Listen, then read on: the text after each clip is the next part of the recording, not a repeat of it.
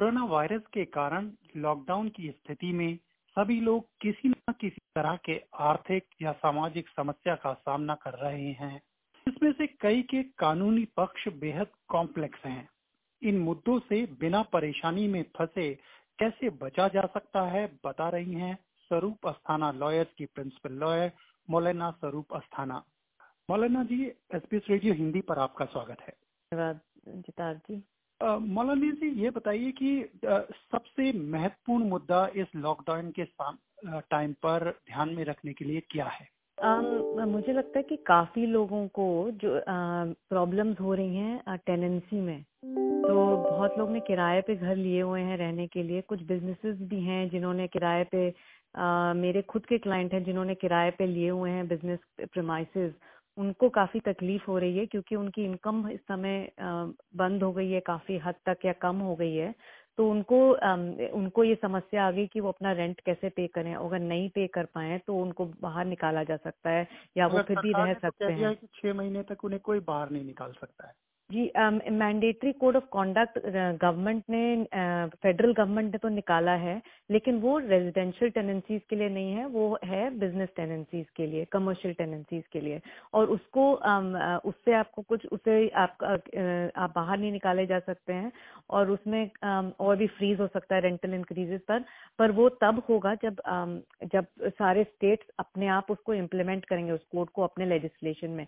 तो New South Wales और Queensland में तो उन्होंने लेजिस्लेट करने की की तैयारी शुरू कर दी उन्होंने अनाउंस भी कर दिया पैकेजेस तो उसके इस कोड के तहत तो काफ़ी सारी रिलीफ ऑफ़र कर रहे हैं कमर्शियल टेनेंसीज को।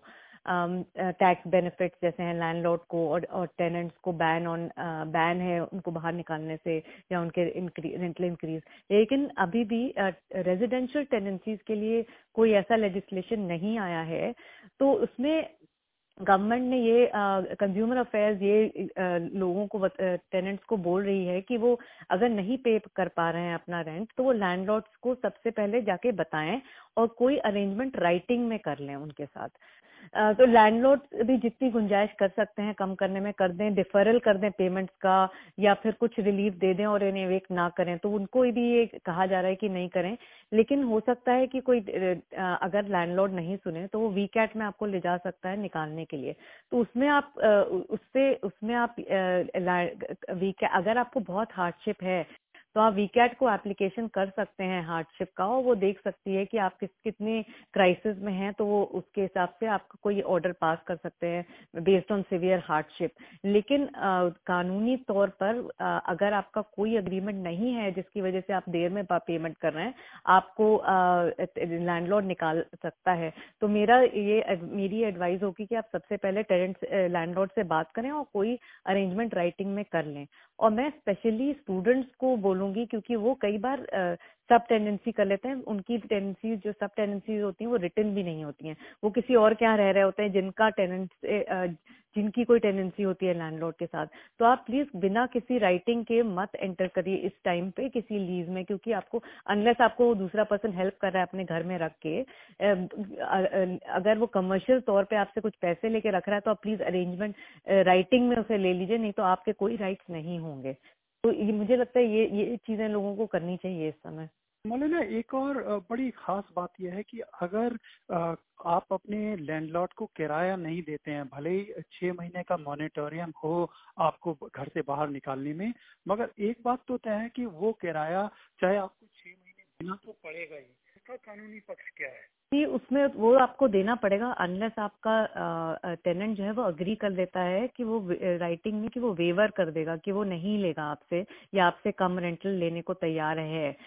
अगर नहीं ऐसा कोई अरेंजमेंट है तो वो डिफर कर देगा तो डिफर करने का मतलब तो सिर्फ़ ये है कि छह महीने के बाद आपको वही पैसे कहीं ना कहीं से तो देने ही पड़ेंगे। तो आपको एक आप कोई अरेंजमेंट कर सकते हैं कि आप वो पैसे कुछ किश्तों में दे दें बाद में आपके उस छह महीने के बाद जब आप नॉर्मल वापस उस पर पे करने लग जाते हैं अपना रेंट तो उसमें ऐड होके हर महीने एक एक्स्ट्रा अमाउंट आप पे करने लग जाए। लेकिन पे आपको करना पड़ेगा अनलेस आपका लैंडलॉर्ड अग्री करता है उसको वेव ऑफ़ करने के लिए। दूसरी तरफ़ उन व्यापारियों का क्या किया जाए और क्या उनके लिए कानूनी पक्ष है कि जो इस मुश्किल के टाइम में ज़रूरी सामानों की कीमतों को बढ़ा दे रहे हैं। काफ़ी तो, आई जी हाँ मैंने भी देखा है कि काफ़ी इंडियन मैंने खुद भी एक्सपीरियंस किया है कि काफ़ी इंडियन स्टोर्स पे प्राइसेस बढ़ गए हैं चीज़ों के।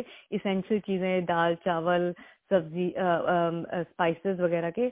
आ, वैसे तो अगर आ, अगर तो लीगली वो बढ़ा रहे हैं क्योंकि उनके खुद के लॉजिस्टिक्स की वजह से या किसी भी सप्लाई कम होने की वजह से प्राइसेस में बढ़ा बढ़ गए हैं तो वो जस्टिफाइड है उनका। लेकिन अगर वो कंज्यूमर्स को मिसलीड कर रहे हैं रीजन किस वजह से बढ़ा है प्राइस या वो बस अनजस्टिफाइड कर रहे हैं एक्सेसिव प्राइसिंग कर रहे हैं जो अनकॉन्शनेबल है तो वो तो वो मना है क्योंकि कुछ प्रोडक्ट्स होते हैं क्रिटिकल होते हैं। वो लोगों के बचाव के लिए स्पेशली जैसे आप देखते हैं फेस मास्क या हैंड सैनिटाइजर वगैरह, अगर वो बहुत ही महँगे प्राइसेस पे बेच रहे हैं चीज़ें तो उनको फिर रिपोर्ट किया जा सकता है। आप कंज्यूमर अफेयर्स पे रिपोर्ट कर सकते हैं या consumer law national consumer law के अंदर भी कर सकते हैं। लेकिन ये भी आप नोट कर लें कि प्राइवेट सेलर्स जो हैं, जैसे जो वेबसाइट पे बेच रहे हैं या कुछ उन्होंने इन इसेंशियल चीज़ों के भी दाम बढ़ा के रखे हुए जैसे face mask sanitiser toilet paper और वो साइट्स हैं तो उस पर वो बढ़ा सकते हैं, उसका कोई उसके अगेंस्ट कोई लीगली प्रोसीड नहीं कर सकता है। तो अगर आपको दिखता है कहीं पे कि एग्जॉर्बिटेंट प्राइसेस बढ़ाए हुए हैं किसी ने तो आप जो है वो रिपोर्ट कर दें कंज्यूमर अफेयर्स को। थोड़ा बहुत प्राइस इंक्रीज तो इस समय हो सकता है, कुछ रीजन से बढ़ भी गया हो और कुछ लोग फ़ायदा उठाएँगे, ये तो कंज्यूमर ये तो डिमांड और सप्लाई का यूजुअल तरीका है। एक आखिरी सवाल की बहुत से लोगों को नौकरी चली जा रही है। क्या उनके पास कोई आ, आ, कोई रिड्रेसल का तरीका है कानूनी तरीका जिससे वो आ, अपनी नौकरी को बचा सकें या आ, जो सर्टेन कंपनसेशन होते हैं उन्हें ले सकें?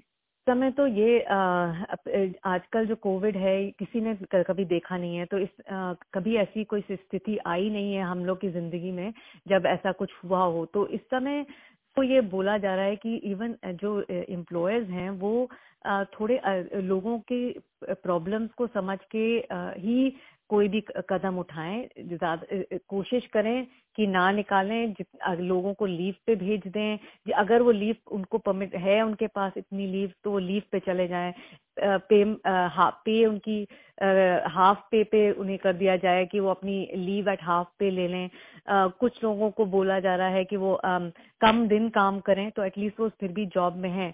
कई सारे एम्प्लॉयज़ इस समय काफ़ी मुश्किल में खुद खुद हैं तो उनसे ये एक्सपेक्ट नहीं किया जा सकता है कि वो आ, आ, कि वो पे कर पाए वो सबकी सैलरी क्योंकि फिर वो इंसॉल्वेंट ट्रेड करेंगे उनके ऊपर खुद लीगल कार्रवाई हो सकती है। तो जितना इस समय लोगों को यही बोला जा रहा है कि कंपैशन शो करें जितना कर सकते हैं। गवर्नमेंट ने इसीलिए इतने सारे पैकेजेस ऑफ़र करे हुए हैं जॉब सीकर जॉब कीपर जिस काफ़ी लोग उसके अंदर आ, उसके उससे काफ़ी लोगों को फ़ायदा हुआ है। और और सेंटर लिंक के थ्रू भी जो लोग पहले से थे सेंटर लिंक पे उनको भी एक्स्ट्रा पेमेंट्स मिल रहे हैं। तो उस हिसाब से गवर्नमेंट मदद कर रही है। प्राइवेट एम्प्लॉयर्स तो जितना कर सकते हैं वही कर सकते हैं क्योंकि उनकी खुद भी रिस्पॉन्सिबिलिटीज हैं और वो ट्रेड नहीं कर सकते इंस्टॉलमेंट मौलाना जी बातचीत के लिए आपका बहुत बहुत शुक्रिया। Thank you